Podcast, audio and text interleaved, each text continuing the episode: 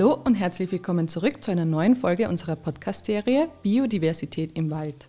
Hier richten wir einen multiperspektivischen Blick auf die dynamischen Prozesse des Waldes, dessen Flora und Fauna und vor allem auch, wie der Klimawandel diese beeinflusst. Egal, ob ihr vielleicht ein verwandtes Thema studiert, sogar ein eigenes Waldstück besitzt oder einfach nur Interesse am Thema habt und mehr darüber erfahren wollt, es ist bestimmt für jeden etwas dabei.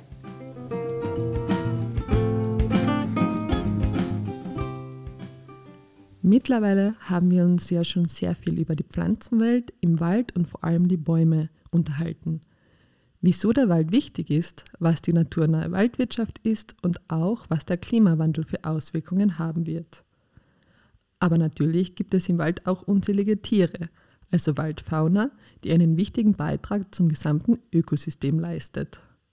Vom Leben am Waldboden als unter anderem Reptilien, Amphibien und kleine und große Säugetiere bis hin zum Leben in der Baumkrone, wo vor allem Vögel zu finden sind.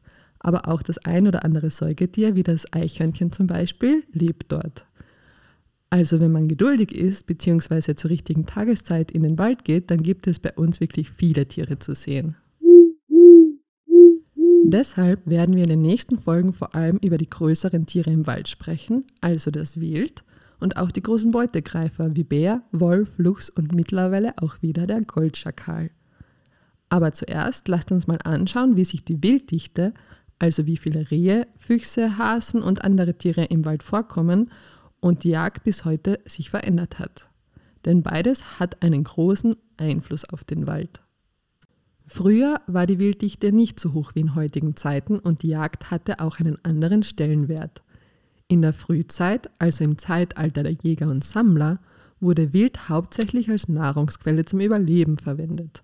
Die Menschen hingen mehr oder weniger vom Jagderfolg ab und verwendeten auch Felle, Sehnen und Knochen der erlegten Beute.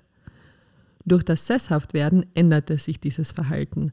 Das Wild wurde durch Schafe, Ziegen und Kühe ersetzt, was für sie einfache Nutzung und Nahrung bedeutete.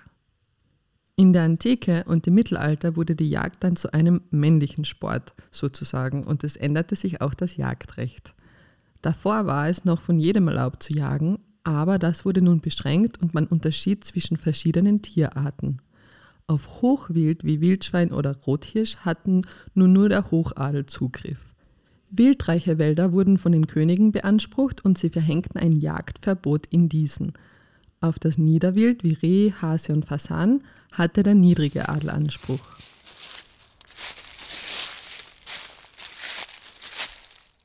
Aufgrund des Jagdfiebers des Hochadels wurde damals schon die Wilddichte in den ganzen Wäldern verringert.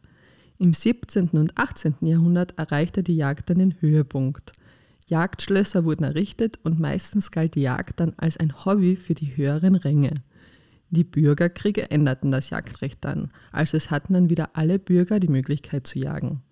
Das Gesetz wurde so umgeändert, dass das Jagdrecht nun an Grund und Boden gebunden war. Wer also Land besitzt, der kann auch jagen. Aber auch das führte dazu, dass die Grundherren das Wild stark verringerten. Erst eine Änderung der Gesetze, welche Tiere jagbar sind und wer das Recht hat, die Jagd auszuüben, eine Jagd- und Schonzeit und eine verpflichtende Jagdprüfung änderte die Situation. Aber auch das führte wiederum zu Problemen und zwar genau umgekehrt. Der Wildbestand wuchs wieder zu viel an. Da kräftige und prächtige Exemplare bei der Jagd gewünscht waren, wurde das Wild noch dazu gefüttert und versucht auf einer Stelle zu halten, um den Bedingungen gerecht zu werden und den Jägern ein einfaches Spiel zu ermöglichen. Ein hoher Wildbestand kann Probleme bringen, da zu viel gefressen wird, auch kleine Baumsprösslinge und dadurch der Wald sich nicht verjüngen kann. Durch die Jagdzeiten hat sich auch das Verhalten des Wilds geändert. Denn wusstet ihr, dass Rehe und Co. eigentlich mehr tagaktiv sind?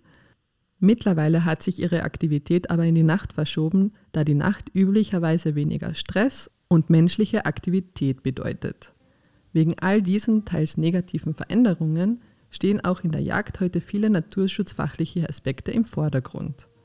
Aber wie das genau aussieht und wie die Situation heute in Österreich ist, das schauen wir uns das nächste Mal an.